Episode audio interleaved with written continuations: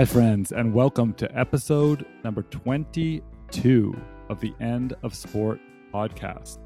Today's episode is really a very special edition because it is our first ever mailbag episode. Uh, and so, first thing, thanks to everyone, uh, all of our listeners who submitted questions.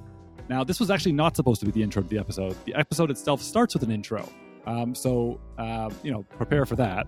But the reason why you're hearing me talking right now, and I'm joined by uh, my good friend and colleague, Dr. Johanna Mellis. Hi, Johanna. Hi. Um, and by the way, we're not joined by Derek right now, but Derek uh, is with us in the, the larger episode. Um, so don't worry, you're going to hear from Derek as well. Uh, but the reason that we're recording right now, and we're, we're recording on Sunday night, uh, really like, you know, practically 12 hours, less than 12 hours from when this episode is posted. So this is pretty current. This is pretty fresh, uh, unlike the episode itself, which was recorded on Thursday. And I got to tell you, like, in these last four days, everything has happened in the world of sport, feels like. Uh, and with respect to a lot of the conversations that we engage in this episode. So, what I want to do quickly is just tell you what happened since we recorded, um, and then defend us uh, and say that I, I, stand by all of our comments, uh, even though we didn't know that these things would transpire, because I think we actually had a pretty good um, kind of outlook on what was taking place. But in case people are like, why didn't you mention the fact that the Mississippi flag is now being changed because of the incredible work and the protests of Kylin Hill at the University of Mississippi? Well, it's because it hadn't happened yet. Okay. So forgive us for that.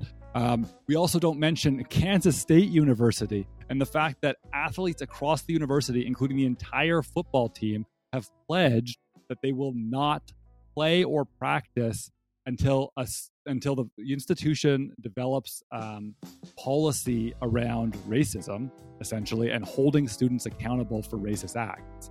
Um, so, you know, we talk a lot in this episode about college athlete activism. We don't talk about that rather important development because that hadn't happened yet either. And the other thing that Johanna and I are actually really excited to talk about, but we don't talk about yet, is Athlete A, the new Netflix film, documentary film about Larry Nassar and USA Gymnastics. Uh, and we're just bubbling over, frankly, with things we want to say about that film, but we hadn't watched it yet. So we do not really make the connections between kind of like youth sport, for instance, and harm, things that we are talking about in this episode, we don't connect those to the film. We will be doing a lot of that in the coming weeks and episodes because I think, correct me if I'm wrong, Johanna, we're thinking a lot about that. Absolutely. It is 100% on our minds. And as soon as we, I mean, bubbling is correct. As soon as we individually finish watching the documentary, we're like texting each other and on Twitter, and it just, we have so many thoughts. So we really cannot wait to share them with you. Exactly. Uh, and all I can say is please, like, if you can stomach it, because it is exceptionally painful, there's no question about it, and do not subject yourself to it. Um, if, it, if it's not appropriate for you, that's that's a given. But if you can, it's really well worth watching. Um, not just because if you are not familiar with the Larry Nassar story, it it will fill you in, uh, and I think that it's a story that we all need to know. Anyone who's interested in the world of high performance sport, sport more broadly, but it also really intersects with the themes of this podcast. If, if, if I were to say that the, like the, the, predominant theme of the podcast is the question of harm in sport and in elite sport, um, it really demands that we think through a huge range of practices that athletes are subjected to um, and that are not exceptional, even if like the Larry Nassar case is or is not exceptional. Uh, so much of what we see in that film is not and connects to all kinds of other practices that are really ubiquitous in sport and demand a reflection. Um, but also, another thing we were talking about in the episode is like what's happening in the state of Florida. Yeah. um, so, right. So, in the episode, I talk about um, how cases had been skyrocketing. I think I gave um, specifics about Wednesday, this last Wednesday and Thursday, which were June 24th and 25th, if I remember correctly. Uh, don't kill me if I got those dates wrong. Um, but on Friday, of course, cases continued skyrocketing. I think Saturday had nine, or Friday or Saturday had 9,000 cases, so almost doubled. Um, but I also talked about how the club team, the club team that I, I genuinely do love dearly and had really great experiences there, um, they not only have been, I, I, mentioned they have been having practices for over a month, but um, I had an, a former swim parent who told me that they had a mock swim meet on Saturday in Ocala Ocala is like halfway between um, Orlando and, and Gainesville, Florida. And I just, I couldn't believe it. And, you know, uh, the swim parent was telling me for other reasons, sort of like gossipy reasons we were chatting about, but I just could not believe. And she's telling me, you know, parents were not allowed on pool deck, the coaches had to wear masks, and the swimmers and everybody had to do social distancing. But of course, you know, swimmers probably were not wearing masks and these are like young swimmers and, and they were excited to swim and it's not like people are actively telling them this is a bad idea. Um, so i just sort of wanted to throw that out there that while these cases are skyrocketing and while we're also having these huge sort of moments of um, athlete activism that at the same time you have youth sports organizations and club teams that are holding sporting events at the same time so I just think that's really, really important to to kind of uh, draw together these threads a bit. It's painful to watch play out. Um, so w- with that said, I think we won't take any more of your time, uh, except to apologize profusely to Derek for recording this behind your back, and then also subsequently requiring you to add it to the episode at the very last minute. Uh, sorry, Derek, uh, but there you go. It is what it is. Enjoy, folks.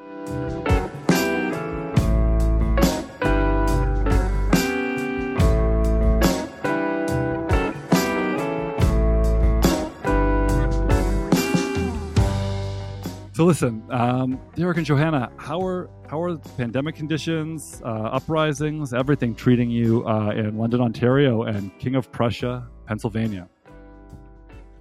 Well, uh, the, in London, in terms of the the pandemic, the cases are really low. Seem things seem to be opening up for good uh, or for bad.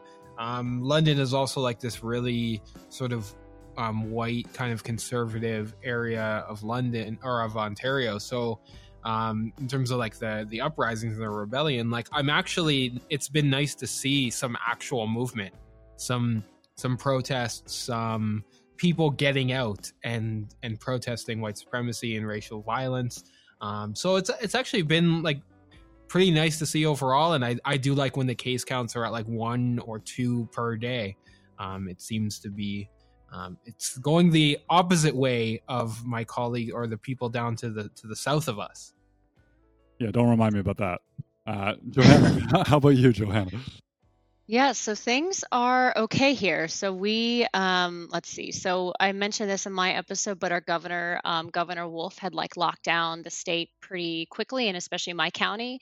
And so they've done sort of this like three phase, like three phases of opening, and pretty much the rest of the state is in like the green phase, which is like the final phase where pretty much things are open but everyone has to wear masks and i think you know restaurants can only have so many uh, people in the restaurants they need to be sitting outside that's stuff like that. Um, we are moving into the green phase like early next week so for example like salons will be opening and people can go to malls and stuff like that. Um, so we haven't quite seen the like we've seen like a slight rise in cases but nothing like what you're seeing in like Florida and Texas and other places. And actually, I pulled some information on what's going on in Florida. So when we talk about uh, plans to sort of start back up with the NBA in Orlando, I have some some sort of information about that for us. Um, but so I'm I'll be interested to sort of see what happens there. Um, like once we're in the green phase, but people here are still being really careful. Um, there still is a lot of protests going on downtown Philly. Um, there was um, right when the protests first started, um, there were like these there were there's this famous sort of incident where the Philly police um, tear gassed a bunch of protesters like on a hill on the side of a highway, and they the protesters yeah. were essentially trapped like on this hill. It was really awful, and so like I think today um, the police admitted that kind of what they did was like wrong and a mistake, and so like you know we still sort of have these like real conflict sort of between the protesters and the police are still coming down pretty hard about it. Um, so that's been really interesting and scary, but also kind of promising to sort of see still pe- people still wanting to go out and protest and stuff like that. Nathan, how about in in Durham? How are things going in Durham? Yeah, I mean, listen, I'm not I'm not um coming into kind of contact with people on a regular basis. So so I'm, mostly here at home um, with my family, with my little one, um, and we go out into the forest kind of daily. That's sort of our routine for a good chunk of time, so we kind of can steer clear of people. Um, so you know things are kind of status quo for us, but certainly what it seems like in the area is that people have been sort of taking the reopening very literally. Um, I don't know. Uh, you know, this is this is the larger question, but my my vantage point on this is we are exactly where we were about you know whatever nearly three months ago, as far as I'm concerned, in terms of the numbers in the South. Um, this, this crisis is as bad or worse as when we locked everything down. But now we have. I mean, for me, it just it feels like this is an incredible exercise for anyone in sort of seeing the social construction, for instance, of science and medicine play out in front of us, right? Yeah. Because Mhm. literally people are acting as if these sort of protocols that are developed on the fly and then politicized and massively altered by political operatives who have no interest in epidemiology or public health in the first place right? But even the the the um, scientists doctors epidemiologists who are developing these protocols in the first place right? I mean they're doing the best they can with new information uh, and then longstanding public health protocols and traditions. And um, so, in other words, the recommendations we get for how we should operate and live our lives are a best guess in these circumstances, right? And when Yeah. they say a 14 day quarantine, that doesn't mean that like no one is shedding the virus beyond 14 days. That's just wrong. Yeah. That's not a fact. No one, act, no one in the medical Yeah. community actually believes that's true. But like that enters our popular imagination, right? And we start to act as if, oh, you're safe after 14 days, no problem. Six, Right. what is it? Six feet? Six feet, fine. Oh, you're social distancing now, no problem, right? Yeah. Um, but it's all made up. And so now we have this system exactly. And Johanna, you're taking us through like the different phases, right? That these states are going through and the stages of lockdown and all that. But again, it's like the, the numbers don't match that. And like a state like North Carolina, we shouldn't be we should be locking down further. We shouldn't be opening up. But people feel because they're getting the instruction from on high that it must be acceptable. And so, Yeah. and we're going to have this incredible cost to that, right? I mean, like, when yet th- Yeah. this further tragedy is now unfolding around us. Um, so, you know, I mean, it's not affecting me currently in my day to day life, really, which has persisted in the same way as it has for months. But, you know, it's going to affect all of us in these really profound ways. Um, and we want to Yeah, get into more of that. Oh, go, please, go, ahead, Johanna, go ahead. Yeah.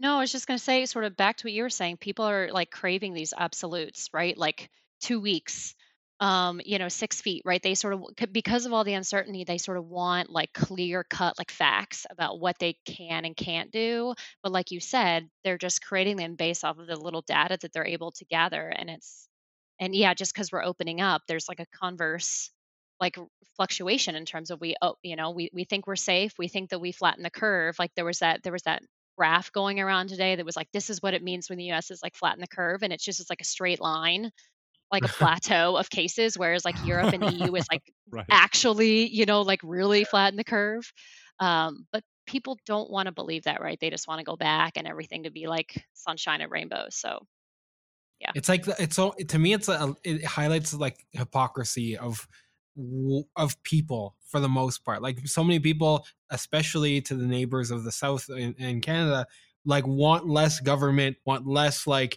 governmental power, like in in their lives, but then they want like absolute like rules given to them by government, and they will follow them to a T. Like it just makes no sense. Yeah. You're right. You're absolutely right. Uh, and so, look, we're gonna get into this in terms of sport. We're gonna we're gonna get to your like we're excited about the mailbag, and we really appreciate the questions. We're gonna treat um, we're gonna deal with that in the latter part of the episode. Um, you know, I don't actually know how long this episode is gonna take, so I, I can't really tell you if it's the last half or more. Um, there's gonna be a little ranting before we get to that. I'm gonna warn you about that. Um, but even before we get to the ranting, actually, Johanna, your episode was released very recently, um, and uh, earlier this week that we're recording on, and um, I'm just I'm curious, kind of, if you've had any feedback about it. You shared some pretty personal um, stories and realities about your experiences with harm and, and sexual violence and harassment in sport. Uh, I'm curious, sort of, what that was like for you to kind of share that, and if you got any feedback about it. Yeah, absolutely. So today that we're recording is uh, the 25th of, Ju- of June, and the uh, the episode was, was released on Monday, and we originally recorded it like end of May, I think. Um, so there was a little bit of lag time between when we recorded it and when we released it, and it was something that you know I thought thought about doing for a long time, but just never really knew like the right outlet or sort of how to do it. And I thought like, oh, I'll write something one day, but like the writing itself was really daunting. Um, so it just kind of felt like the right moment, but I was still really fearful of like backlash, even though, you know, I, I knew I wasn't going to name names. I knew that nothing that I was going to share was going to be and it wasn't like abuse, it wasn't like the stuff we hear on the news per se, but I was still like really worried because most of the people that kind of did this stuff are like like me in their 30s, mid to late 30s, like very much like they're they're building their careers um, or they're like kind of coaches towards the middle and end of their career so they're still like active coaches um, but you know it's been like i mean monday was a bit of a roller coaster just because i was like really nervous on how people are to how people are to respond. Is it to be taken positively and seriously? Is it to be seen as oversharing? Um, but you know it was it was really it was really it's been really like a positive thing because i had so many like former teammates reach out to me and just sort of say like i'm so glad that you said something. I've been thinking about this for years or like you know oh i've been talking about this with so and so and we've been recalling this and just like people kind of sharing their experiences some of the stuff that i remembered some stuff that i had uh, i didn't remember at all until they told me um, and so it was just like really affirming to kind of hear that. I mean, of course, it was sad to sort of hear about stuff that they went through, of course, but I think it just ended up kind of being like this unexpected community building thing. I mean, I was getting Facebook messages, I was getting messages on Twitter from people that I didn't even know who were reaching out to me, thanking me for sharing things and kind of sharing things they've been to. I had friends reach out on Instagram DM that, you know, I, I maybe will get like a clap or like a heart, you know, response to like a DM, but you know, nothing much more than that. So it's it's actually been really positive and really like affirming like this was the right choice and also just kind of opened up a lot of discussion and I think some healing. Like I was telling um, a mm-hmm. mentor that I think it's it's been kind of a healing thing, at least so far. I'm still kind of uh, waiting for the ball to drop in a sense, just because that's kind of how my mind um, works. But yeah, it's, it's been really positive. So that's just been really amazing.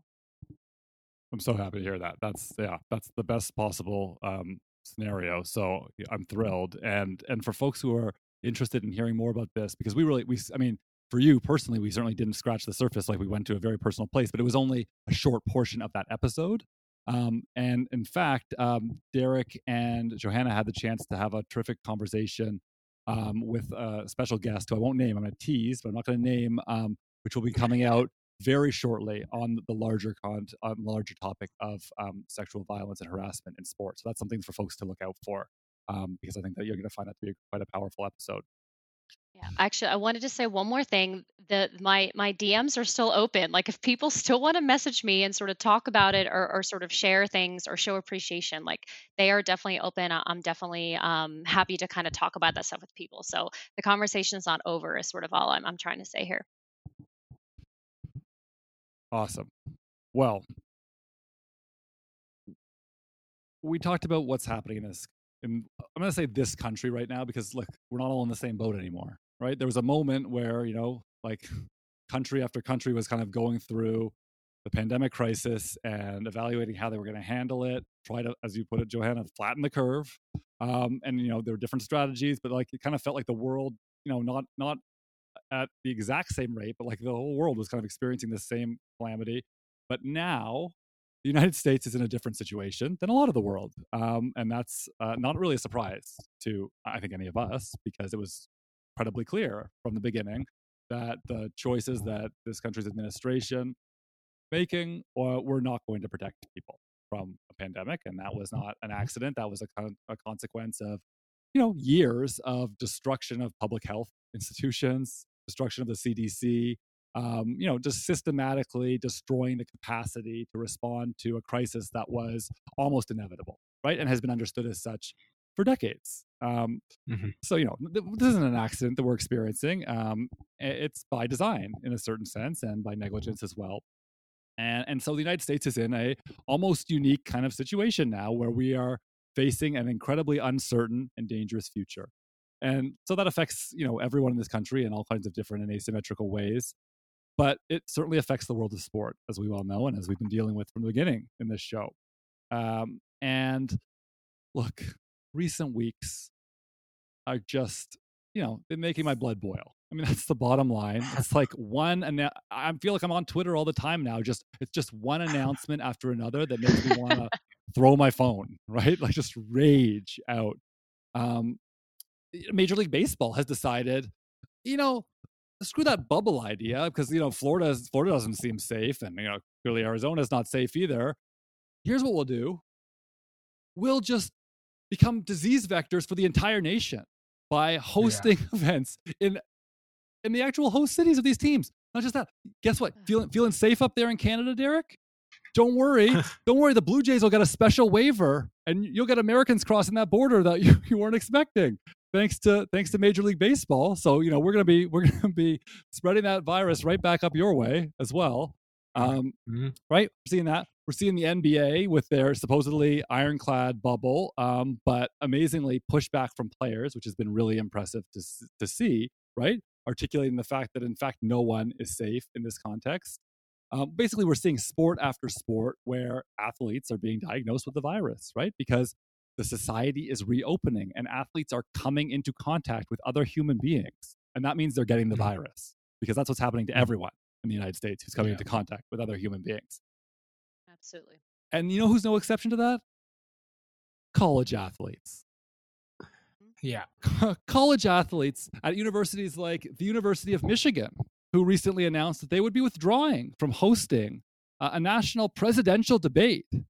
Well, that's a pretty big deal. That seems like that was a pretty important event, right? They're not willing to engage in that debate months in the future. They're not willing to have that on campus. That's dangerous. But you know what's not dangerous? Yeah. Having college athletes on campus right this very moment because they are there right now. they are there right now. And they're being subjected to virus conditions right now in the so called voluntary workouts, right? Which we know, of course, yeah. are not in any way, shape, or form voluntary.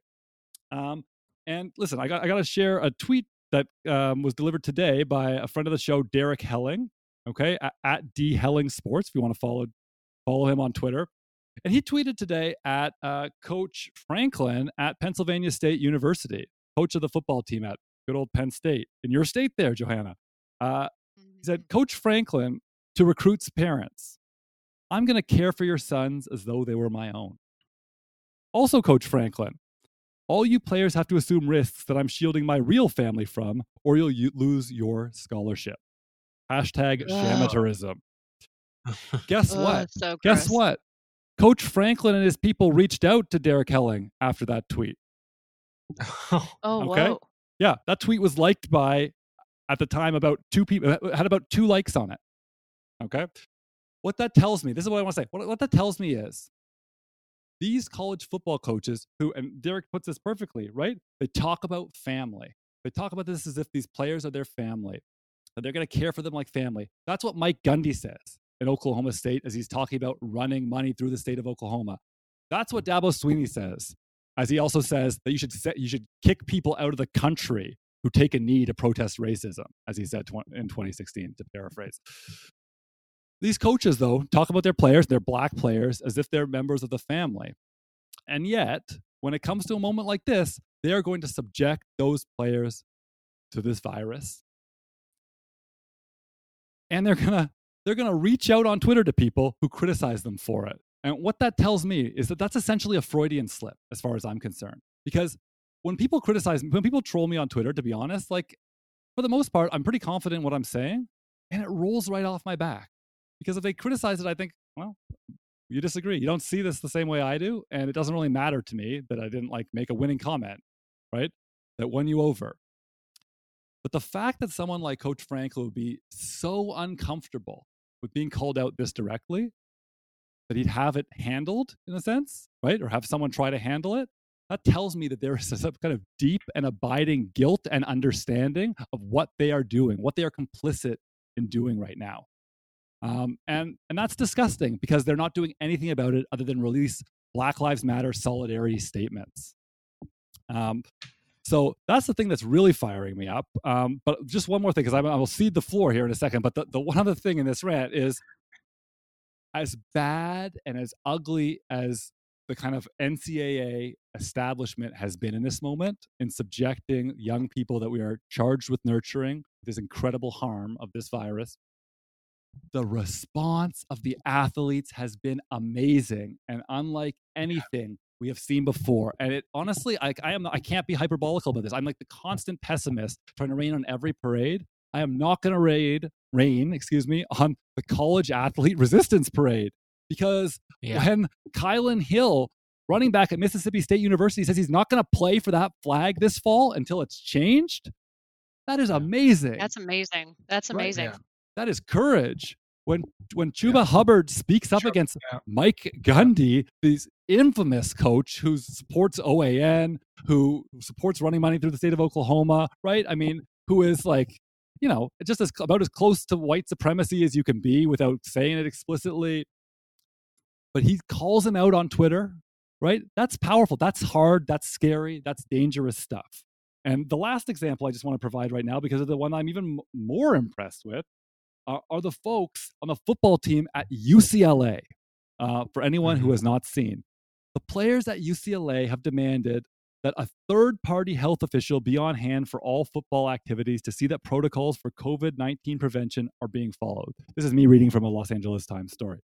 That anonymous whistleblower protections are provided for athletes and staff to report violations, and that each player can make a decision about whether to come back to Westwood without fear of losing his scholarship or other retaliation. That is real and meaningful yeah. reform. Yeah. Okay, that's not tokenistic solidarity statement reform. That is like really changing how college sport is operating today, the current the current system. Um, and I just, you know, I, I can do nothing but um, congratulate them for their incredible leadership and bravery. I mean, they're they're calling that bluff on the whole family stuff, right? Like they're saying, like basically saying, if you actually do consider me to be family, like allow us to bring in outside people to care for our health because you're clearly not at least that's how i kind of saw it right before this this uh before we we went on i watched nick saban so alabama just released a video um on um in response to black lives matter protests and and the the the widespread social upheaval against white supremacy and racialized police violence and like to me this he, uh, on Twitter, he's getting like a bunch of kudos, like Nick Saban. Oh yeah, I didn't expect this from Nick Saban. Like, oh, I, I didn't expect him to come out and say like all lives matter. Uh, don't all lives can't matter until Black Lives Matter. Do like yeah, it's it's great, and like he's playing, like he's definitely saying the things that you would want someone to say. But when you look at the history of this person as a coach and as someone who has exploited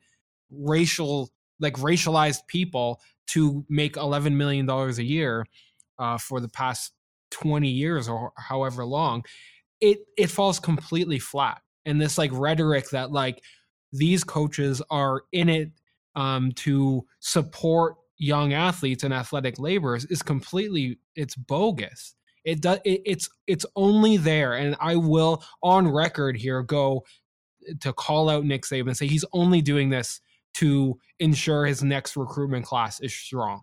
He that is the only reason that he's doing at at this moment in time. So when I see this stuff, like I see the family rhetoric com- coming out, and that we're well, we want to protect all of our uh, all of our uh, athletes uh, because they're family. It's it's bullshit. There's always something more. There's something deeper to that that story, and to me, it's it's they are self-interested and they want to ensure that they're on the right side of history so that recruits keep coming. And and Derek, if you want to at Nick Saban on Twitter uh, and perhaps get, get, a response from that athletic department, um, they can take it up with us on the show, uh, live to air, because uh, we're happy to have that conversation. Uh, Nick, no, I would love. FYI, yeah, Nick, come on the show. FYI. Yeah, come on the show, and then we'll we'll get at it then. Yeah, um, absolutely. That's an open. It seems to me that it seems to me that the US is as a as an entire political cultural system is moving towards like this race for herd immunity, but they don't give a shit about a vaccine. Vaccine is nothing to them. They just want everyone to get infected. That's what they want. The herd immunity thing, Derek, the herd immunity thing is I'm I'm seriously concerned. There's literature being released that suggests that this like the, the immunity is potentially quite short term. I mean, I like I'm not I'm not here to be like alarmist because I don't know anything, but like the published studies exist that suggest it might be based on what is known. Yeah. Pretty short. Yeah. Months. Yeah. Right? More like the flu, essentially, right? Like I mean yeah. what we're used to. Yeah. So yeah, that's that makes no sense. As a strategy that's not a strategy. That's just more magical thinking, basically. To kind of look at it from a different angle, is that it's interesting, of course, that like we all know that universities and colleges are struggling financially big time, right? Mhm. They've all lost millions of millions of dollars. Um, they mo- money that they are not able to make up through like you know the CARES Act and other grants and stuff like that. Meanwhile, the ones who have sent these athletes back, right, that have started practicing again, they're having to spend money, right, on housing these athletes and, and testing them if they're actually testing them, but also, of course, paying these salaries for the coaches. And so Yeah. places like Ohio University that announced like massive layoffs after they already laid off like hundreds of, of like what non-tenure track faculty, I think a couple months ago, but yet their Yeah. coaches' salaries are enormous and the athletes' bodies are the ones that are at risk. And it's kind of like, but we Yeah. know the the the, the research, the literature shows that not many schools actually make money off these sports programs. So it's just like Yeah. wasting dollars, wasting these athletes' bodies for for what? Um, yeah, I just wanted to throw that in there. Yes, and you know what? That, that's perfect because here's the res- here's a response then from uh, a great friend of the show, Dr. Victoria Jackson, uh, and we we spoke to Dr. Victoria Jackson uh, and Andy Schwarz in an earlier episode about the lie of amateurism. So please do check that out. Uh, you always want to hear what she has to say, and we agree. I would say, like I personally feel that I agree with uh, Dr. Jackson on the vast majority of what she has to say. Although I'm gonna, I'm going to make my own addendum at the end, um, but I mean what she's saying is desperately needed. So I, I am a huge advocate of what she's saying here. In the Boston Globe, so going to want to check this out. In an op-ed just published in the uh, the Boston Globe, Dr. Jackson writes: If American universities really are sincere about being part of the solution to ending racism in our country, they should call off the fall football season. As colleges release statements expressing their commitment to developing anti racism initiatives and curriculums addressing institutional racism and police and criminal justice reform, they should take a break this fall and turn inward to conduct an honest appraisal of the role their football programs play in perpetuating injustice and inequality. The system of intercollegiate athletics isn't working. Schools need to stop fighting to preserve a rotten model that takes advantage of young black men and their talents. Uh, and, she goes on from there, um, just as persuasively. Um, that's just sort of reading you the lead.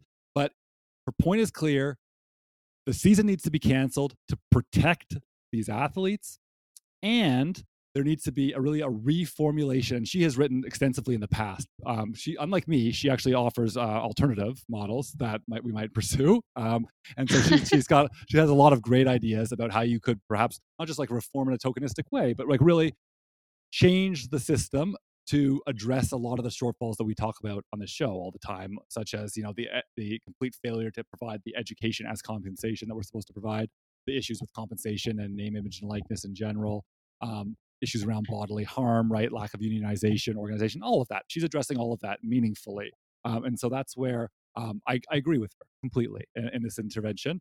The only place I said that I would slightly disagree um, is that I always want to go further. Um, and kind of like with this discussion we're having about do do you, um, do you defund the police? Do you reform the police? Or do you abolish the police? If we're talking about college football, I just want to be clear on, on the record. I think people probably realize this about me, but I mean, for me, the only answer is abolish college football. There's no act like it's not easy. The university was universities would suffer immensely the athletes who've invested so much in their of their lives to the sport would suffer. I think in the short term, it would be a very difficult emotional and material um, challenge. But uh, essentially, we need to abolish college, abolish college football, and we need to provide some kind of reparations then for the students and the the athletes who have invested so much of their lives in this sport. Right? It's not fair to just kick them to the curb. We have to. Universities actually have to give back to those people that they have taken so much from up to this point already. But as far as I can say, if we have a problem with subjecting athletes of any kind, but our student athletes, to pandemic conditions, we should have a problem with them ever playing football on our campuses because it's a different affliction, but it is completely commensurate in terms of the human cost that we are subjecting these people to. It just comes in a different form. And there, for me, there is absolutely no way of reforming that system. So now that everyone who is like a college football fan has turned off this podcast.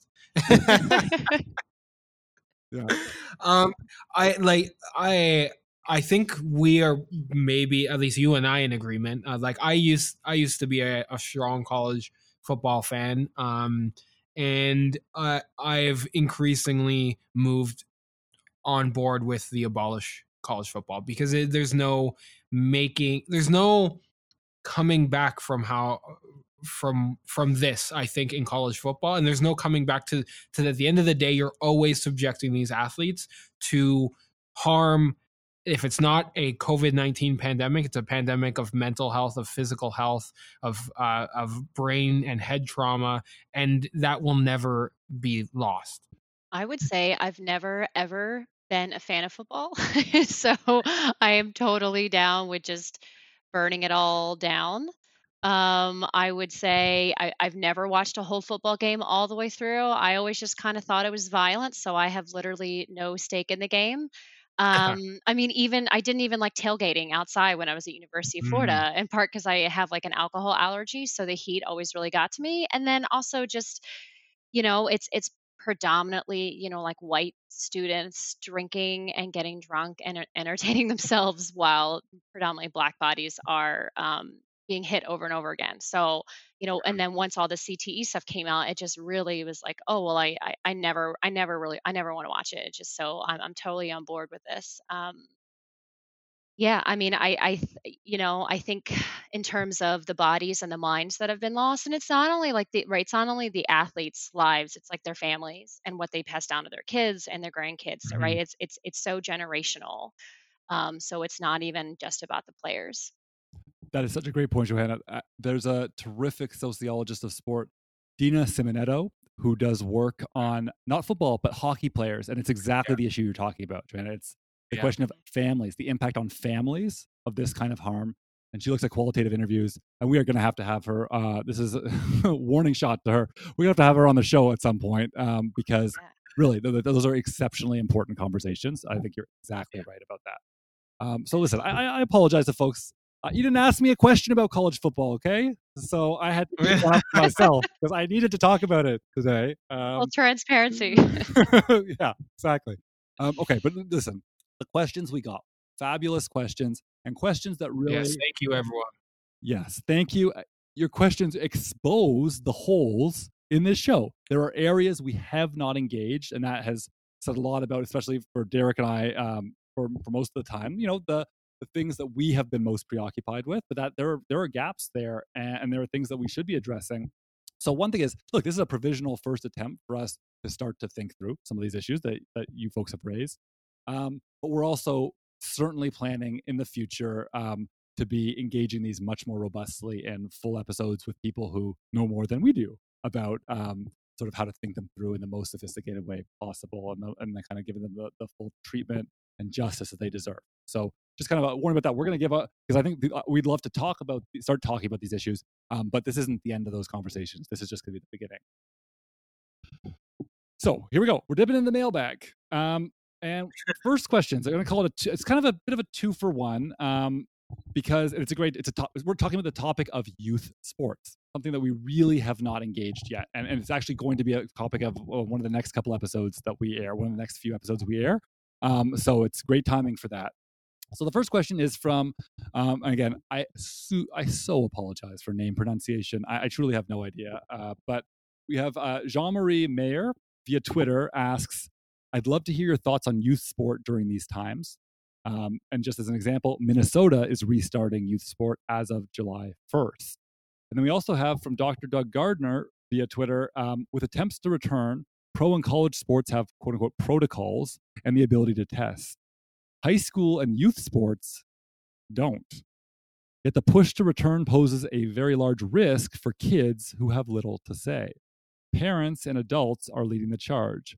What role can minors play in advocating for themselves? Um, those are great questions. Um, so I, I have some thoughts here, but let me let me toss it to, to you guys. What do you think? Well, well, I for one, I think it's it's simply far too early and shouldn't even be a thought right now in terms of opening up um, youth sport and sport in general um, in North America, particularly because we're still in the middle of a pandemic. And th- and I, I want to stress like in the middle of the first wave and this first wave is accelerating in certain places. So it's just far too early and shouldn't even be thought right now. At least not in ways that that youth sport is typically understood in practice.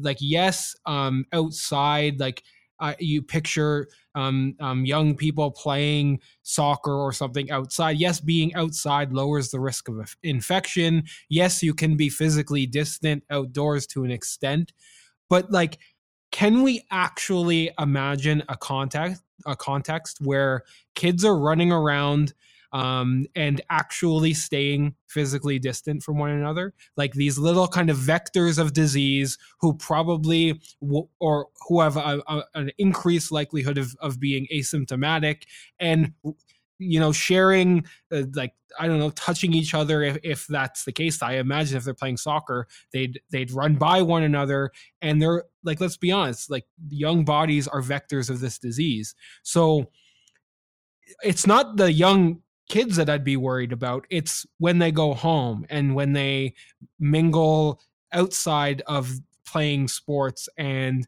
maybe they go see a grandparent or maybe they pass the disease to someone else who goes and sees a grandparent. You'll never know where the disease flows from that. So I just think in terms of restarting, like we should be more than hesitant um to like we should be so cautious here in what we're doing and really think about the value of sport yes it's there but like the risks that we're putting we're we're bringing into society are are far worse. And like I, I've been thinking about this a lot that uh, many youth sports and organizations they are not money making machines. Like yes, youth sport is a billion dollar industry in Canada and billions probably in the United States. It's a huge, massive thing. Many people's livelihoods rely on the operation of youth sport. And by saying that it shouldn't be back, you're putting all of that at jeopardy. And as we open up, like I, I understand, but I think that this is where governmental intervention comes in.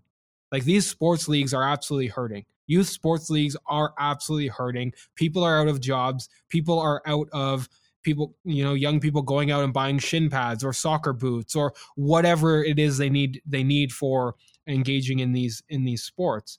And like many of them are collapsing um, and that's where government needs to come in. Like in Canada here, we basically have like an alternative to a, a universal, um, like a UBI in, in the form of the Canada Emergency Response Benefit that's like paying people who are out of work due to COVID um, throughout this. Like we need as a society to fund these young sports leagues um, so that they can survive and that they can eventually come back. Like everyone's rushing to get back in while we're in the middle of an accelerating pandemic. Like people think that people think this pandemic wave has passed, um, but like any of you, like we can all open up our browser and see each day in the United States there are more COVID cases than the last. It's accelerating because people won't stay home. That's at the at the end of the day, people will not stay home. Um, so like it seems to me like a lot of adults are putting more pressure on returning than anyone else, and that's because of the stakes. Um, like even youth sport is a big money industry in North America, and like there's a lot of ath- uh, adults putting pressure on young people to join. And like you think a nine year old, 10 year old is going to say, like, no, I don't want to go play soccer with my friends. They, they might not be in the best situation to like speak out and advocate for themselves. And that's why the question from Doug Gardner was so important is and I don't know like if I have an answer to that, like what role can minors play in advocating for themselves? So like I'll leave that to you because I have no idea. I'll sort of pick up where you what you were talking about, Derek, and sort of um, talk about swimming because that's kind of the case that I know, and talk a little bit about Florida because I know after living there for so long. Um, so my old uh, club team that I coached for for like two years. Um, they started practice up again. I look at their Twitter on May 13th was when they started having. They started social... practicing on May 13th. May 13th. Oh my lord. They have they have um, a, tw- a tweet, and, and, you know I, I'm still on very good. Like this is this is not just this team, and I'm still on very good terms with that coach. Actually, I interviewed him as part of my research, but that's another story. Um, but this tweet is um, Who else missed the sound of swim practice? Two question marks. Happy to have some small socially distanced groups starting at the YMCA pool today and working to get more in the water as soon as we can um and you know this is a long time ago and um you know I, it's interesting too i follow some people on facebook i follow like a florida swimming page and of course they've been all about like when can we get in the water again? and everyone talking about how much they're missing swimming and they showed this must have been in early april they showed shared a video of a high school swimmer who had bought like a, a, pool somehow bought some kind of like a, infinity pool you know one of the ones that's really small but like the water keeps going so you sort of you like swim in place but you're being pushed back by the water and it was like look how entrepreneurial or like look how ambitious and and dedicated the swimmer is. He bought this pool for $500 and he also like you know he figured out how to do a whole swim practice in this pool by himself and he had attached um oh, I forgot what it was called, um, attached um, like a like a bungee cord. It's not a bungee cord, but these like cords we used to use to to build up our arm strength. He had like attached it around his waist and like tied it to the, the other end of the pool to kind of pull him back. So we had some resistance training, resistance bands. That's what's that's what they're called. Um, and anyways, all these people were like, "Oh, look how ingenious he is! Da da da da! How ambitious!" And I'm like, five hundred dollars is half of the check that the government was giving to people. Like, who has this money? And of course, this is mm-hmm. swimming, which is a, a, predominantly a white sport, predominantly a wealthy sport. So it's not at all surprising. But I'm like, why are we propping this up Is like, look how amazing this is? Like, what kind of messages is this giving? Um, and you know, I was talking to an old swim parent about, you know, should should her daughter go back to practice? Should she not? Da da da. And you know, it, it really is up to, unfortunately, up to the parents yeah. to really encourage like have these open conversations about consent with their kids in general. Consent in all manner of the term right? Consent means so many mm-hmm. things. It can be used in so many different ways to, for, for young people to protect themselves but also to talk through with them like what are the implications of going back to practice and what are the payoffs and what do, what do you what do you fear that you're risking and how can we sort of talk through that? These conversations need to be serious and they need to be had but you know most parents care about winning and, and this is not to say what this parent cared about that's not what our conversation was about but i think most of them care about it and also you know if a, if a, if, a, if an athlete really wants to go to practice that's obviously going to cause conflict. If as a parent you say i don't think this is a good idea let's talk it through um, so I think also parents are, you know, they don't, they're all home at the same time with their kids. The kids are kind of going nuts. They're not able to go to go to school and see their friends. And so allowing them to kind of go to practice or whatever is a way for you know a kid to kind of win one over but i think parents they need to be strong they need to have these really open conversations about sort of long time results versus sort of short short time i don't want to say pleasures but you know sort of short short time gains um, but I think if you don't like empower your children to like have these really honest and frank conversations, then they're not going to know to do that anyways, and they're not going to know to question what is the coach doing, what is the team doing, is this okay for me, is it okay for other people?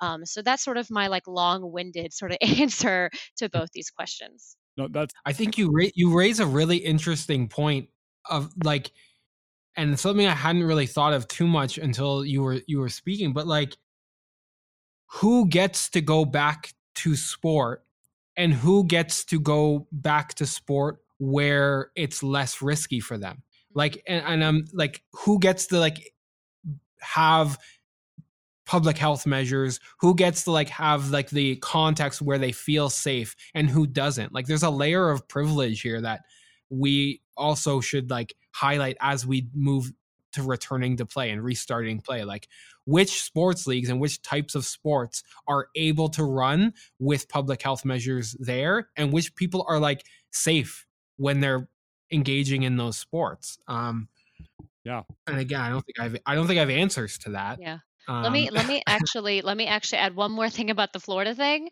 So Florida opened up pretty early. Um, let me just give some numbers here. So today, today is June 25th. They had 5,004 new mm. cases mm. today. Yeah. There was the second single highest day total in the entire pandemic. Their first highest was yesterday. it's accelerating. Had, it's accelerating. Meanwhile, in, in Pennsylvania, we only had 579 new yeah. cases today, and I'm like right outside a city, a major city. Um, so you know, Florida's. I mean, and this isn't a surprise, and everyone always jokes about Florida, but and I could talk about it all day, but you know, it's all about it's all conservative politics and money, and that's how Disney's run. That's how sports run. That's how you know everything is run down there. Just is sort of like a microcosm of like capitalism gone gone wild. Um, so that's you know some facts about Florida. Well, no, that's the thing, and we gotta we gotta understand because you were talking about the threat to kids, Derek.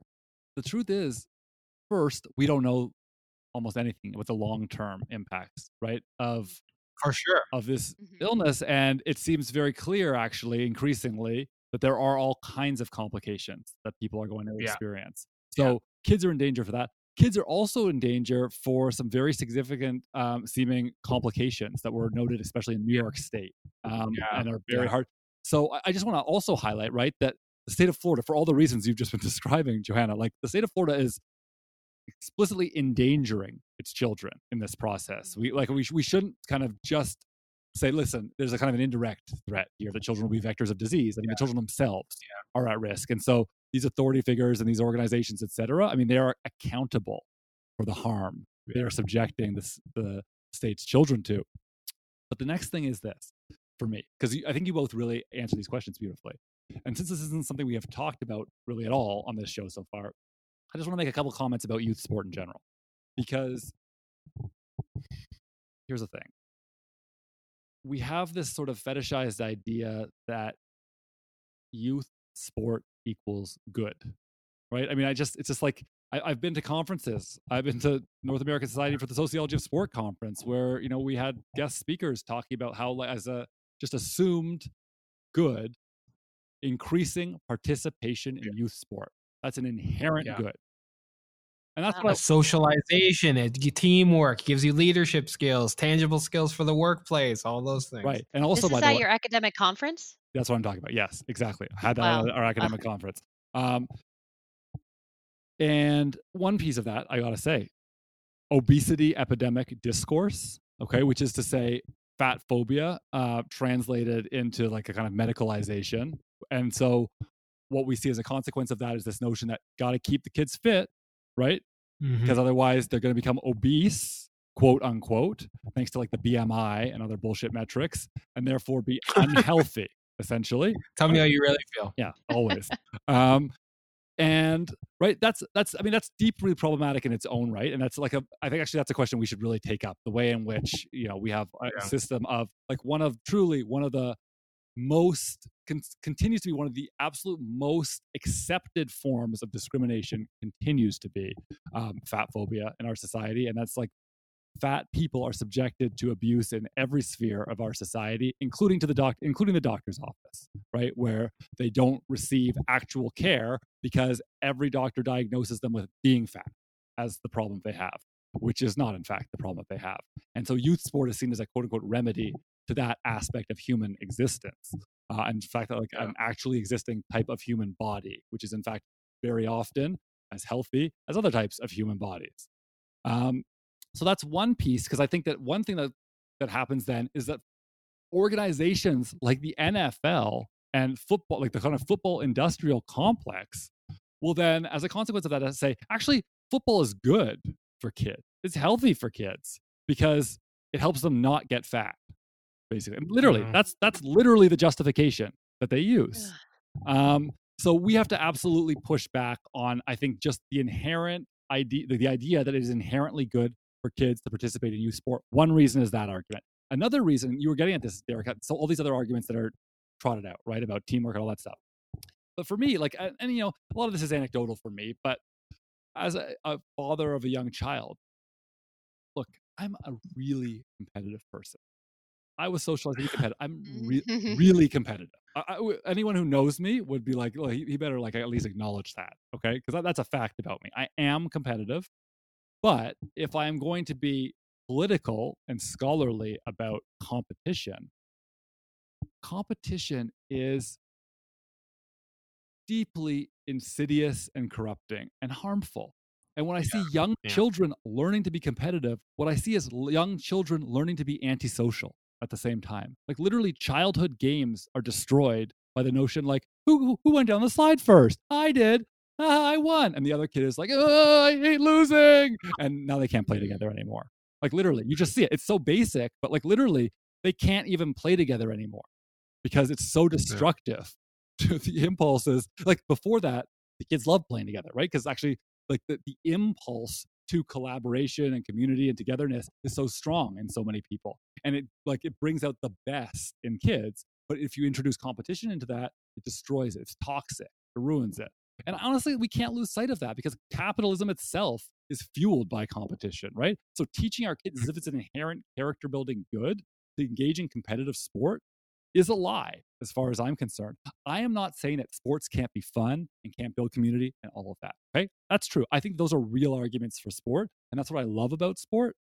But the kind of competitive sports systems we have constructed in countries like Canada and the United States are not that, in my opinion. They're doing something different, right? They're training people to be good capitalist subjects who are capable of moving on to high performance sport and internalizing the imperatives of competition and domination and the instrumentalization of their bodies, right? And all of that to me is deeply toxic and it's part of youth sport. So I just think like if we're having a conversation about youth sport and like whether it's good in the pandemic, I mean like that's a way in which youth sport for me is never good. And that's not even getting into the kind of vicarious piece with the with the way in which like parents right channel their own hopes and dreams into their own children like we talk on the show about how fans do that to athletes right and we we consider that to be um, a deeply harmful and antisocial type of behavior. Well, how about when a parent does it to their own kid, right? Which right. is a pervasive dynamic in youth sport. Um, I mean, think of how damaging and essentially abusive that is to the kids who go through that process. That absolutely cannot be healthy. Um, so, like, there's a lot to think about in terms of how healthy youth sport is. Is what I'm trying to say. Now, now, like, the the last thing on this note is like that I we haven't really touched on is like you've brought up the competitive nature and i think that sports youth sports in particular are massively emotional spaces.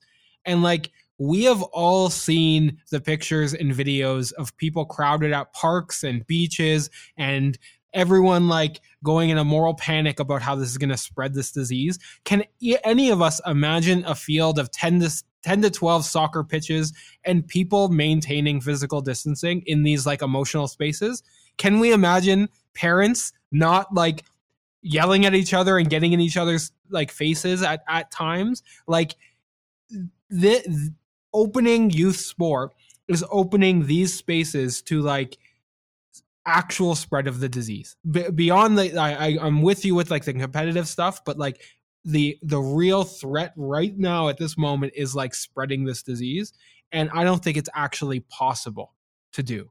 It is act, like practically impossible. Who's gonna like make who's gonna like enforce physical distancing? How like when parents yell at each other or when when like two like athletes get into it on the field and like they start pushing each other and who knows? Like it's it's spreading this disease period well, and right, and to to come to compete in most of these sports, it requires some kind of contact, or if not yeah. contact, then at least like even swimming, which isn't actually contact, like practicing. No, it's not. You're not going to have a situation where there are two people per lane. That's not possible. And and yeah, what about soccer? What about yeah, obviously football, right? What about all these different sports where like you absolutely Baseball. you have to be in close contact, and they have to be in more contact than the parents. Yeah. Um, so spitting is like part of the game. Like pitchers spit on their hands and then they touch the ball and then they throw the ball. Somebody hits it to the shortstop who touches it with their bare hands, throws it to first. They pick it up, touch it with their bare hands, and then right after they're wiping sweat off their face. It's literally impossible. Yeah. All right. Well, listen. Okay, we got we got to move.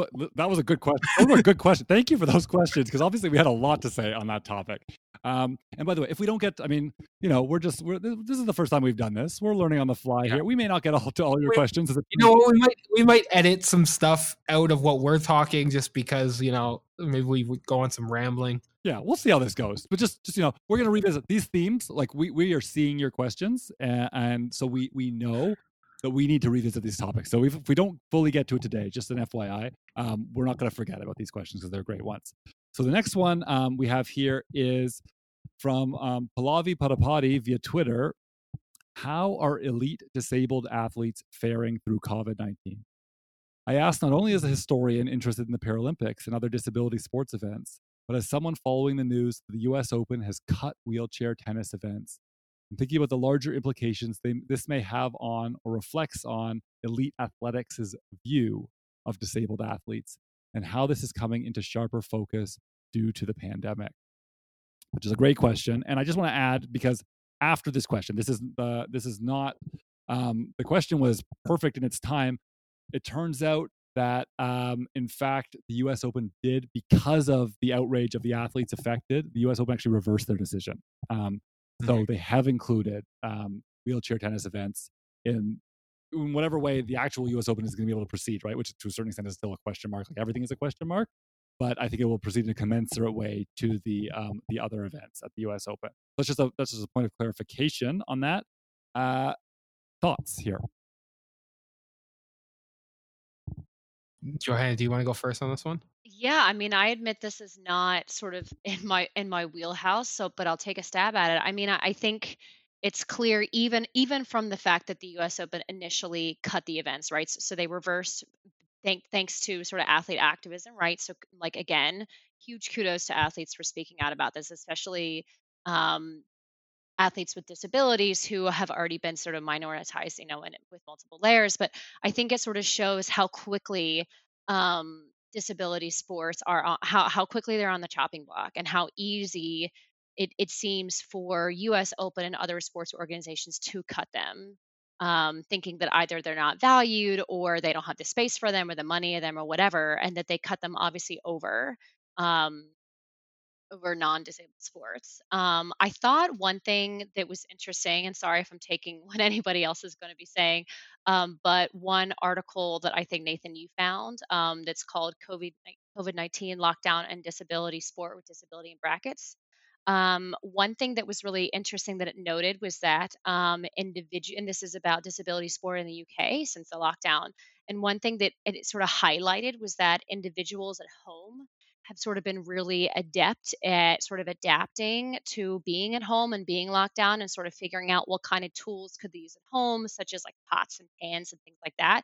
And they were also kind of getting advice. They, they were getting some advice from like their sports bodies and from YouTube and stuff but again like the impetus is on is for individuals to sort of figure out how how to kind of solve the situation it's not necessarily being led from above um, and so again it's sort of forcing it's it, it further reinforces the sort of individual aspect of sport um, right? That is sort of pull yourselves up by your bootstraps figure it out then you will succeed and be um, sort of successful in life at large. Um, but i, I just kind of thought that was interesting.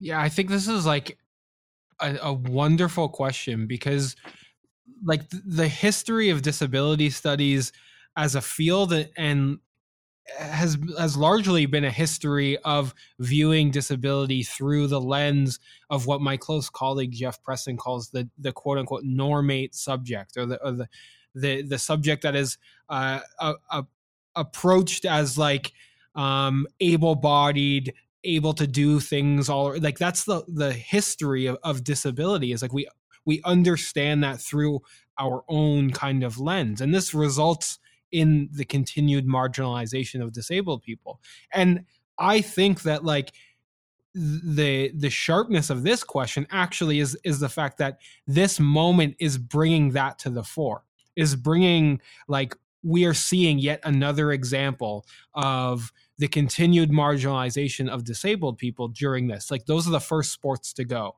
Those are the first sports that we will kind of throw off to the side and we will make sure that other elite sports can operate. And like I love the fact that like the US Open has changed their tune um, to to not do that and that the activism that that led to that is amazing because like I think we have to reimagine sport as an entire thing in society where accessibility is at the fore where accessibility is at the forefront, not ever viewed as an afterthought, not something to um, put off to the side, to not care about, to not put resources in, to not fund, to cut first so that the other sports can happen. And I think if anything is to come out of COVID 19 and this pandemic, if that's one thing in the sport world where we continue to put resources, continue to reimagine sport as not being this like ableist thing, which like I think we'd all agree in in this in this on this podcast, like sport is a very ableist enterprise um, for the most part, particularly professional sport and particularly just elite sport in general. But if we can reimagine sport and ways in which we can um, enable spaces and put resources into um, sports uh, with accessibility in mind, I think that would be like a massively um, beneficial thing for sport in general. Yeah, uh, that's great, both of you. That's that's beautifully put. I'm not going to add too much to it because I think you you really covered um, sort of my thoughts. Because, like Johanna said, I I, I don't feel myself to be um, an expert in this area, uh, and I think Derek, you really you you I think covered um, a lot of important ground there, uh, and ground that we need to cover more, as you point out on this show.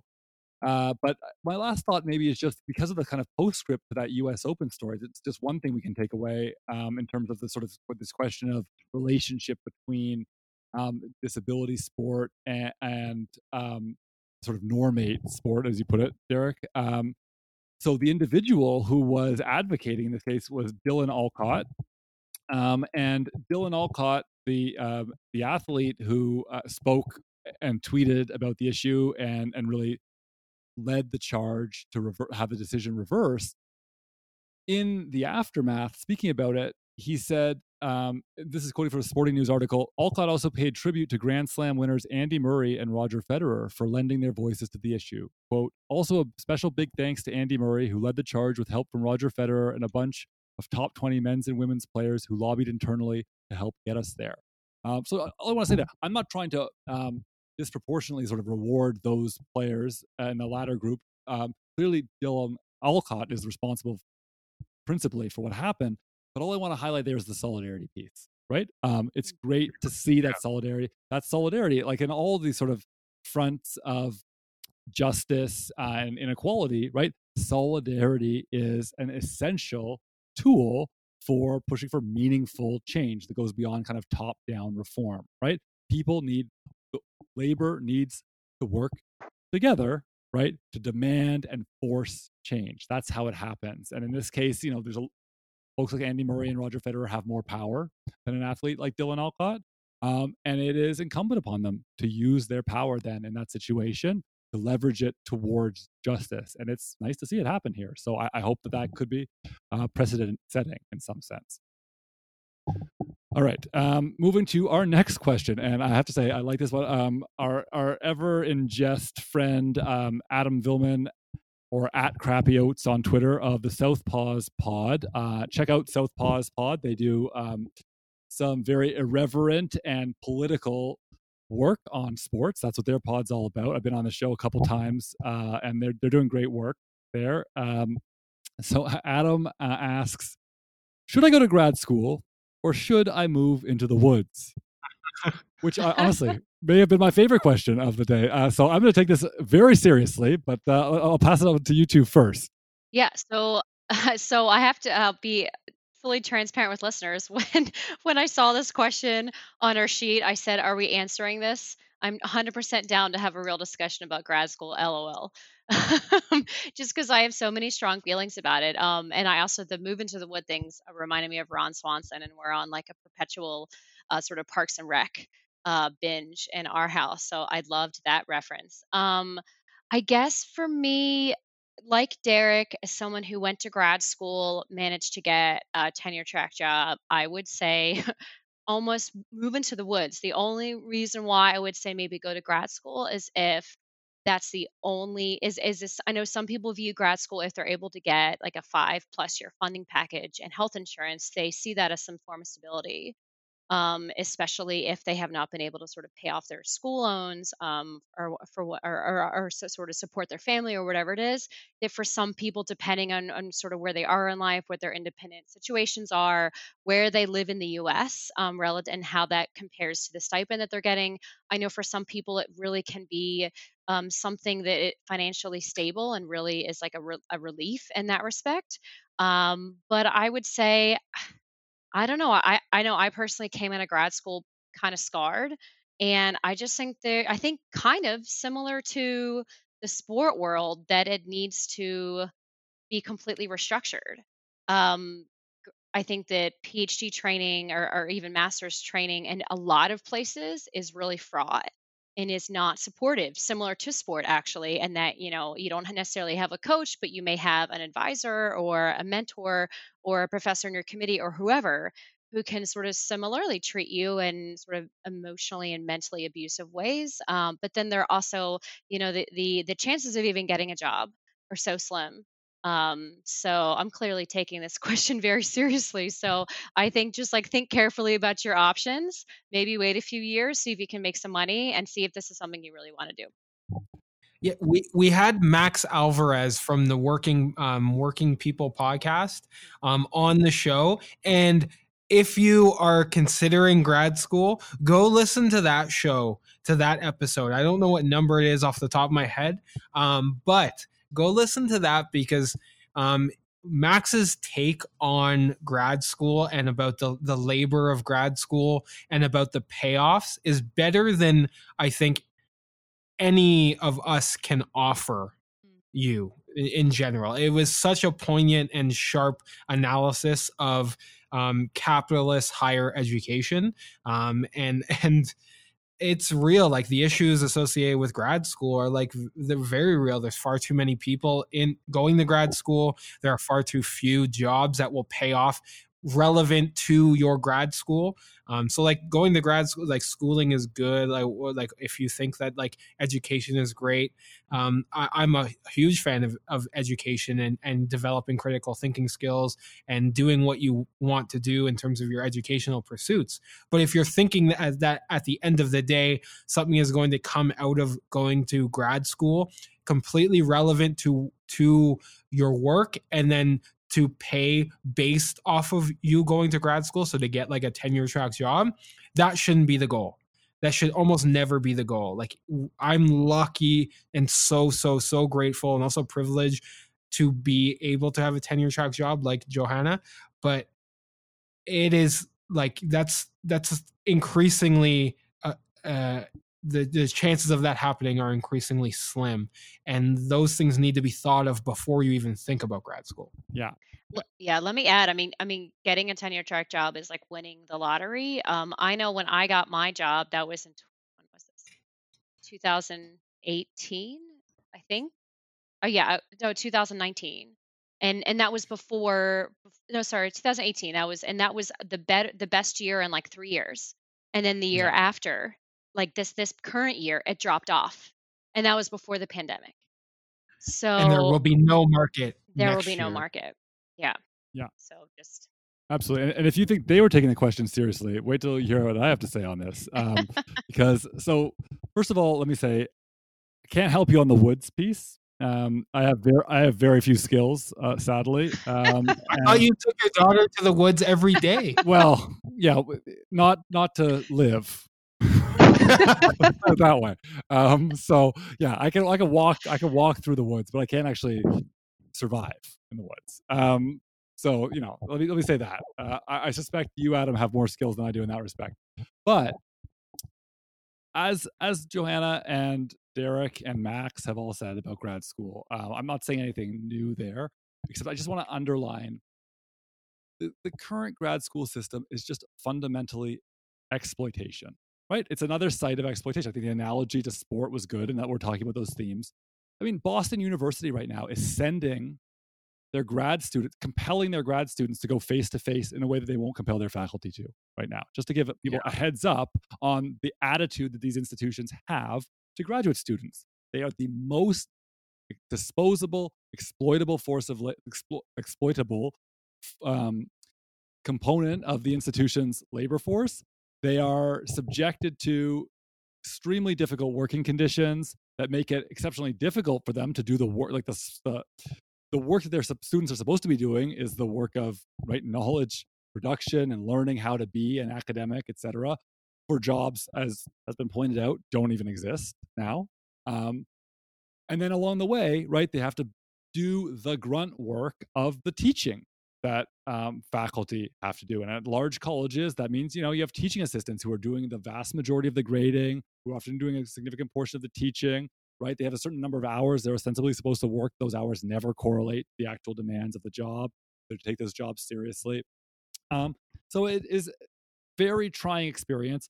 I th- think Johanna, you did a great job of pointing to the emotional harm um, that people experience along the way, uh, and there are all. Those are absolutely intersected by race and gender and and class, as well as ability, yeah. et cetera, in very profound ways that I have not experienced myself. Those were not my experiences, but they are absolutely ubiquitous experiences for people who are marginalized in all sorts of different ways. Um, so, in other words, it's a deeply traumatic space. I, have said before, I have wonderful, wonderful colleagues that I work with uh, in a writing program at Duke. The majority of those colleagues have, and they, they ended up getting a not a tenure track job, but a pretty stable job that was very difficult to get.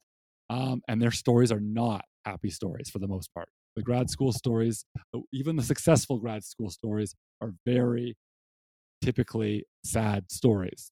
Um, and then the last thing here's the last thing I want to say that was like kind of the bleakest thing. I want to go even further and say, as faculty, we need to take serious at this point our complicity. Folks who are working yep. involved with graduate programs, right? I mean, those individuals' jobs are contingent on kind of luring, seducing people to come to these graduate programs and have these experiences um, and their ability to have a tenure track position is predicated on the existence of those graduate programs being staffed with students. Um, and the, their working conditions in terms of the amount of grading they have to do and everything else is again sub- subsidized by graduate labor. And we have to take that seriously.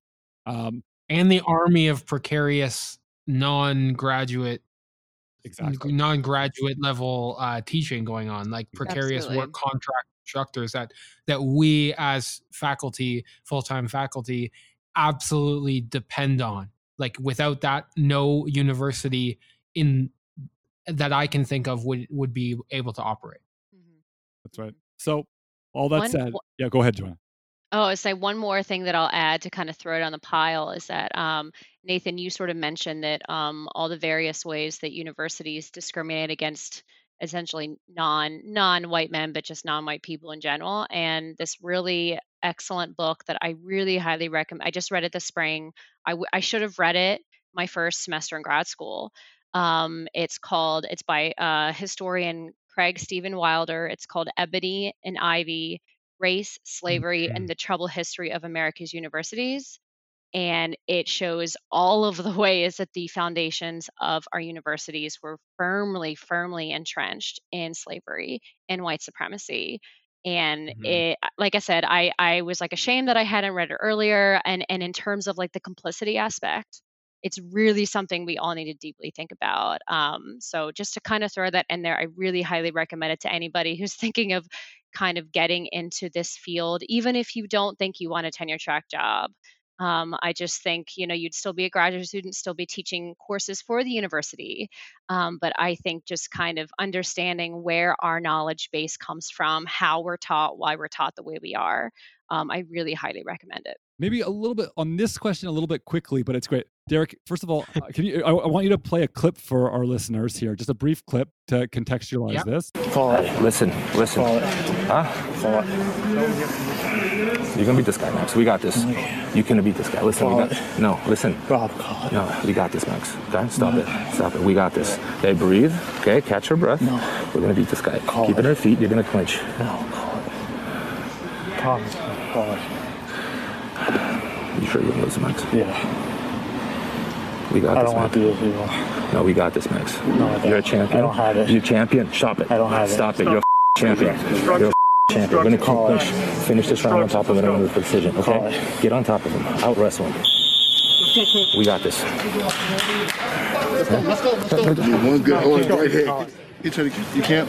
You, want to fight or not? He wants to call it. He wants to call it. He wants to call it. So, having listened to this, we have a question from um, Matthew Masucci. We appreciate this question. It says, "I'd be interested in your take on this on this clip. So much to unpack here." And this is of Max Rohskopf. I think he made twelve thousand dollars for this fight. Can I can I jump in here? Yes. So, so this clip is about a minute long in total, and it's taken between rounds two and three of last week's. So it's, uh, I think, the twentieth, June twentieth. Um, last week's ESPN or UFC on ESPN opening fight between Mash, Max Rohskopf and Austin Hubbard. In the video, Rohskopf was sitting sitting down um, in between rounds, waiting for the third round to start, and kept telling his coach, um, Robert Drysdale um, that he has done, and and he just didn't have it. He asked Drysdale to quote unquote call it, uh, and his coach kept saying, "We got this, champ. We got this." Rohskopf would repeat, "Call it," and his coach would repeat, "We got this, champ."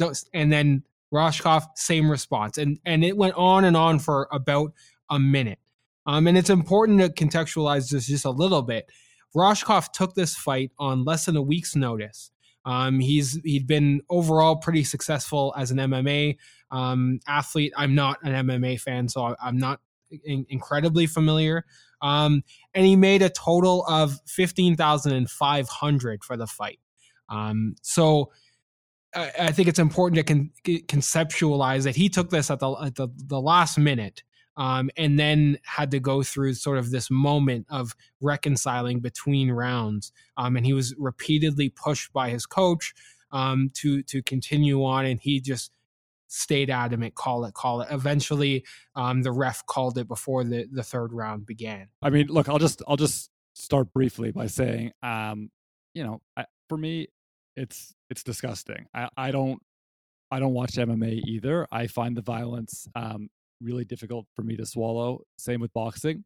Not everyone feels that way, and I'm not going to be. I mean, judgmental about that. I, you know, I've you know watched most of my life watched football, and I'm starting to feel the same way about football. But for a long time, I didn't, and I don't think it's like really meaningful to draw a distinction there. So I'm not trying to be judgmental about that.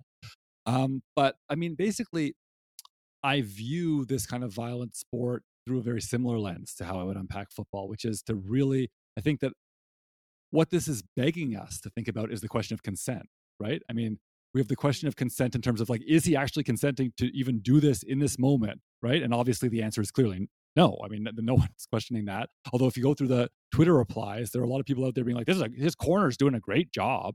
Actually, that's what he's supposed right. to do. He's supposed to build his fighter up. That's what he's he's supposed to buck Right. I mean, I, look, I don't, I can't stomach any of that. I don't buy that for a second. I mean, like we have to take consent at face value. If a person whose body is being subjected to brutality as their own occupation is telling you, "I'm not willing to take it anymore," they must stop. I mean, that's that's a basic given. But like to broaden the question of consent, because that's what we're really talking about here as well. There's also the question of right, like Derek, you, you did a great job of pointing this out. Why does he take this fight in the first place? Right, that's a question of consent. What are the structural conditions that made it necessary for him? Right? To to go to this kind of work in the first place. And that's the question I ask with football as well, right? And we see so often how it's racialized and classed. Who are the people in our society who are invited to do this kind of sport, right? Sport that is so blatantly harmful to the body.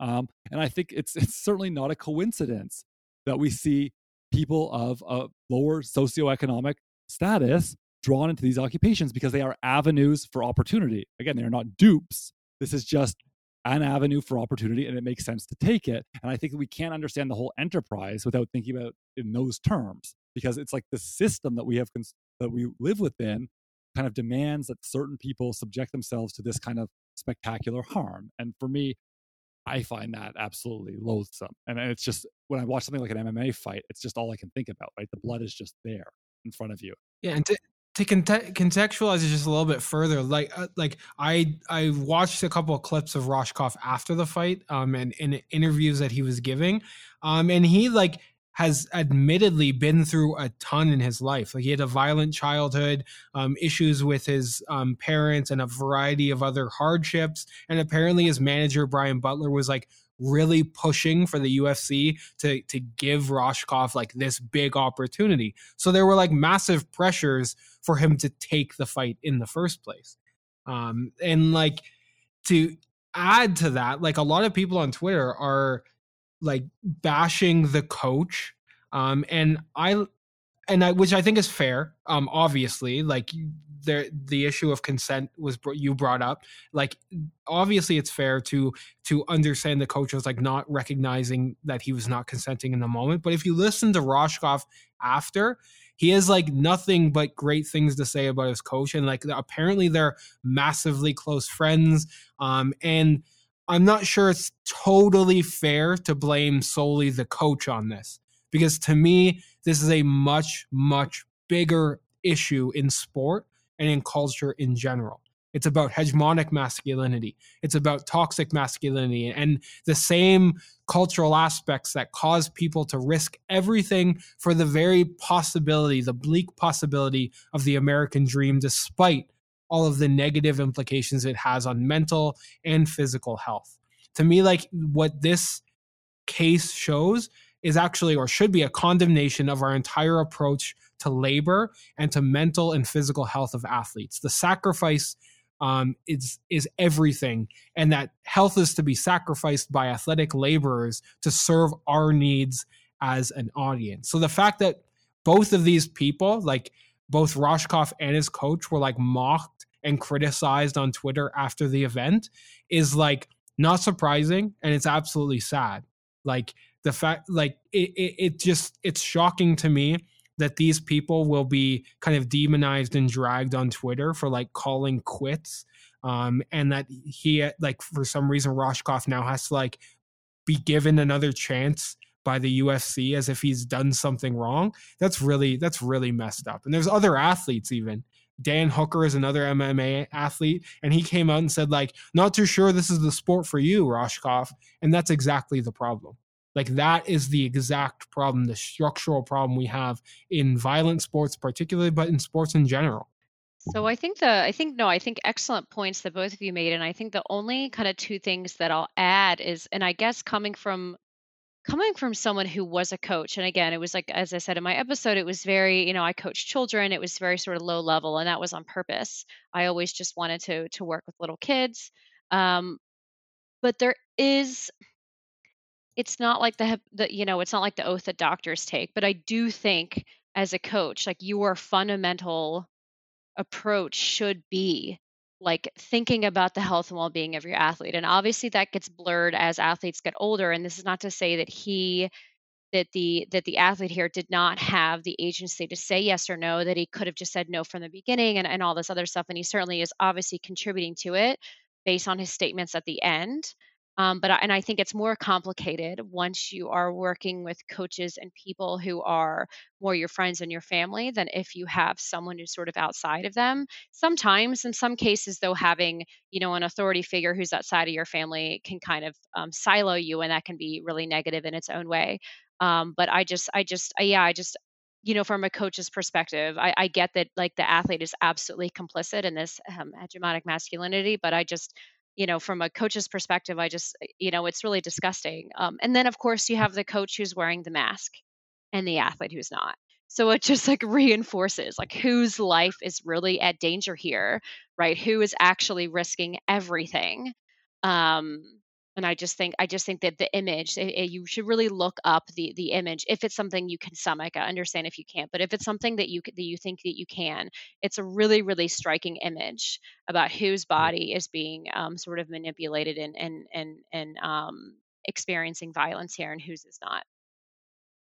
Yeah. Okay great. Well listen we we're trying to squeak in a couple more questions here. So this one is another topic we haven't had a chance to engage yet, um, and it's some great questions from uh, Jared Strange on Twitter. Um, he says, I have been keeping a close eye on the elite European soccer leagues as they resume play.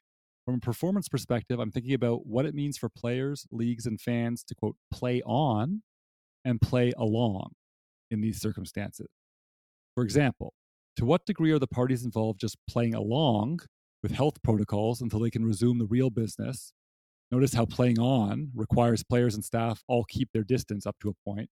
And what might that signal to everyone else? Let's start with that. There's a second question that's associated with it. and this is a this is a really a, a, a lovely question, uh, well, really beautifully constructed. So I don't want to kind of break up the flow, but uh, we're going to remember that play on, playing along distinction. But uh, who wants to start with this first part? I mean, I think to what degree are they just playing along? I mean, of course, I think they're playing along. I mean, I, I guess I, do, I don't think that they're. I mean, we all know that that that the teams and the coaches and the staff and the national governing bodies that they're not actually taking it as seriously as they should be because of their priorities. Right, their priorities are to make money. Priorities are to um, ensure with Olympic sports that you know their athletes will be able to stay in shape so they can win Olympic medals next year, you know, or they're making dollars for the university or whatever it is, or or or I shouldn't say for the university, but encouraging donors to donate money to the university. Um, so I would just say full on, they're just playing along.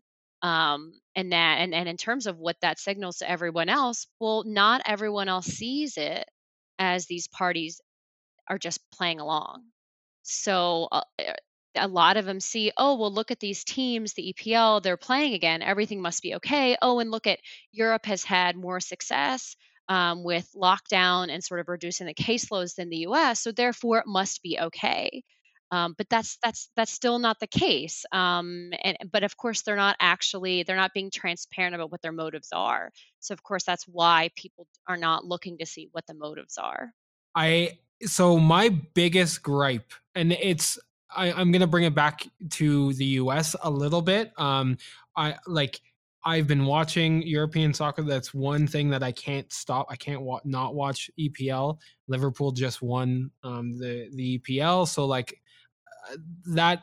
I'll get to that. But my biggest gripe, um, probably across the board, is that every single league has decided how they will return in terms of format without finalizing any plans for health protocols before they get their athletes to agree. So we're hearing like um, that the NBA and all and MLB and and even EPL and the Bundesliga when they all like decide that they're going to come back, the first thing they decide on is format. We're going to play neutral site. We're going to like play in this one geographic location. We're going to have these sites or whatever before they finalize any plans for health protocols and how they are actually going to protect their athletes.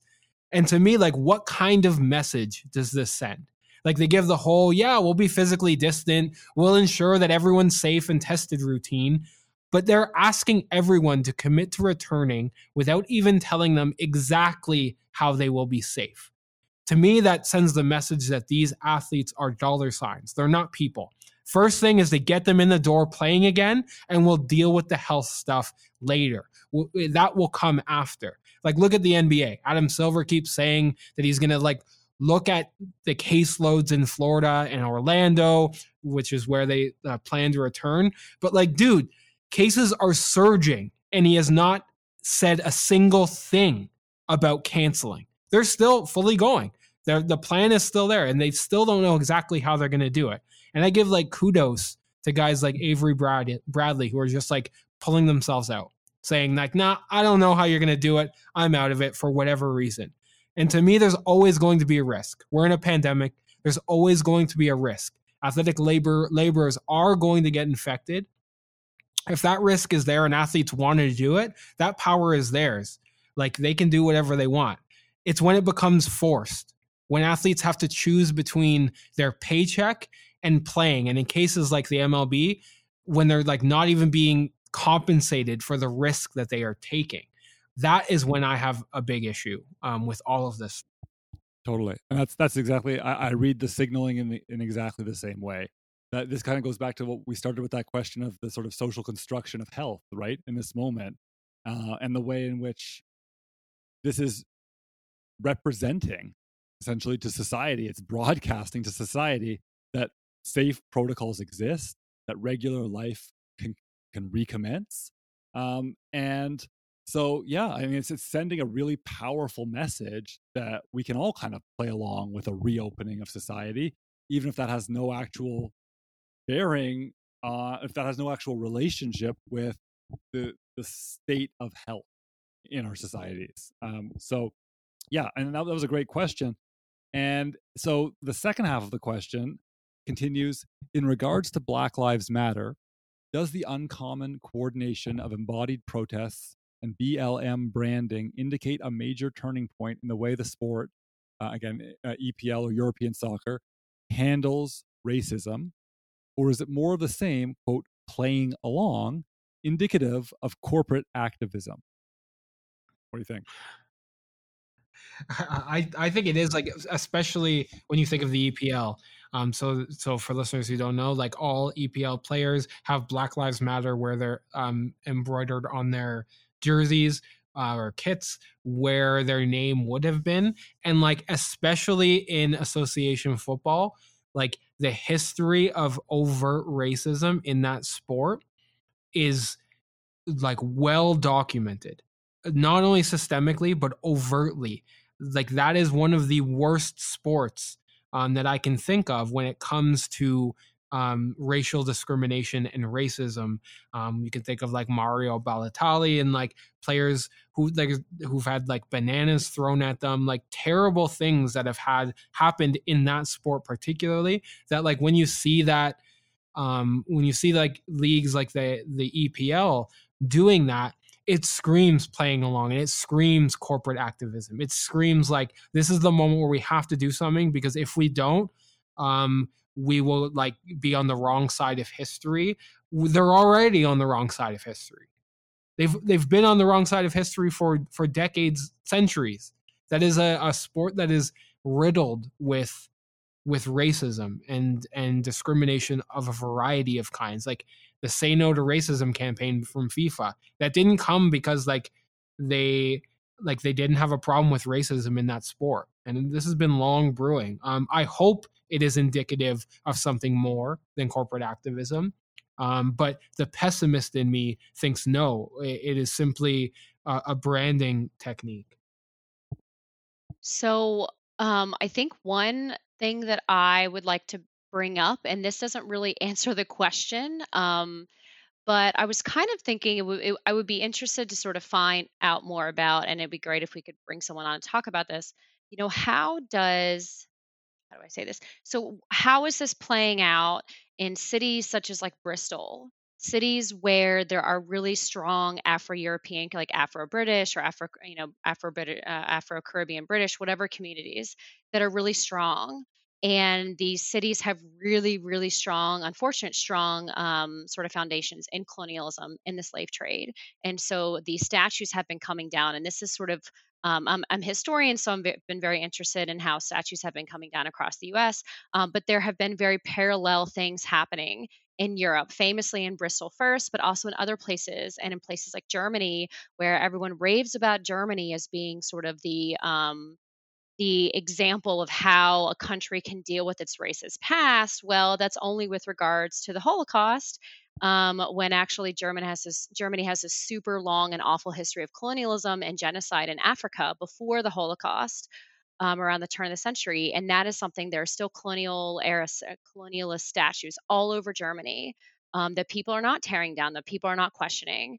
Um, and so I'd be interested sort of in these cities that have these strong colonial and slave and colonial slave genocide ties, sort of how fans, if at all, how they're sort of seeing what the teams are doing versus what the league is doing, and whether there are communities that are sort of calling out this um, hypocrisy or not. Um, but this is something that I, I, I really would love to learn more about. Um, but I would I would argue that it is definitely more about playing along um, and then I would also say that, you know, Derek, you mentioned that, you know, teams and like coaches don't want to be on the wrong side of history. And that phrase is thrown around all the time. And it is such a terrible phrase because it just points out right. it points out that people only care how future generations are going to perceive them. That they're not actually motivated by altruistic ideas about anti-racism and rooting out white supremacy. Right? That you're only caring about image and the brand. Um, so apps, even you know, every time like we don't want our team to be on the wrong side of history, you're not actually saying that you support your black athletes' um, perspectives. You're absolutely not. So that's sort of my three cents on the issue. That's great stuff. I- am not even going to add any more to that because I think you both you both covered that beautifully. Uh, and we are a little bit low on time. I'm going to say this so we had a couple questions sort of about scholarship in the sociology of sport li- literature uh, and question about um, a pedagogical matter. We are definitely going to address those things moving forward in future shows. Um, we are hoping to have, we're planning to have a pedagogy focused episode that the three of us are going to do. Um, so, you know, we're going to, just so everyone is clear, we're going to dive much deeper into that. But I also feel bad because uh, we have from Mark Beatty uh, via email a question about uh, what you recommend for reading slash course content for a primer on sport and labor for mostly first and second year undergrads. I'm planning to devote about three hours of class time to this topic. And the thing is, you know, people are planning their syllabi. I, I don't want to leave Mark hanging here. Um, so, Derek, Derek, give us some tips here, uh, and then we can sign off. Okay, I, you're starting with me. I am teaching a sociology of sport class. It's a, a class I've delivered um, for a number of years. And I like this isn't just me tooting the horn of someone on this podcast but I myself use work from the the very esteemed Nathan Kalman-Lamb um, on this very topic. So he's um, written Nathan you've written a, a ton of amazing work. Um, athletic labor and social reproduction piece in the journal uh, sport and social issues and his book game misconduct both focus explicitly on this. And what I do is I couple reading of those pieces, or at least one of those pieces, with either Schooled, The Price of College Sport, or the HBO series Student Athlete um, to give sort of a, an application style. So they watch the video and they read. But if you're interested in like other people in sport and labor generally and in sociology of sport generally, I would read um, Ben Carrington has done a ton of work that's not explicitly on labor, but it's more about uh, uh, Marxism, cultural studies, and sport. Stanley Eitzen on college um, athletic, uh, athletic, big time um, college sport and labor and the sort of plantation mentality. I'd be remiss not to mention Harry Edwards and the revolt of the black athlete. Joseph Maguire is written on sport labor and migration. Holly Thorpe and, and Kim Toffoletti on the athletic labor of femininity. Richard Southall on the exploitation of big time uh, collegiate athletes. Taylor Branch, who wrote the the the a, a very um, awesome book called The Shame of Co- or The Shame of College Sports, um, and Ellen Staurowsky. Um, who's written on gender equity in the NCAA and wrote a book called um, College Athletes for um, for Hire: uh, The Evolution and Legacy of the NCAA Amateur Myth. So, like, couple all those things together, view all those, and there's way more. So, if I let left anyone off, um, there are a variety more, but um, Nathan, your work is is um, at the top of the list um, in in this in this case when you're looking at sport and labor. Well, that's very kind, Derek. And uh, see, listeners can now see why I turned to Derek to answer that question because, and like, I don't know what that was, like two minutes.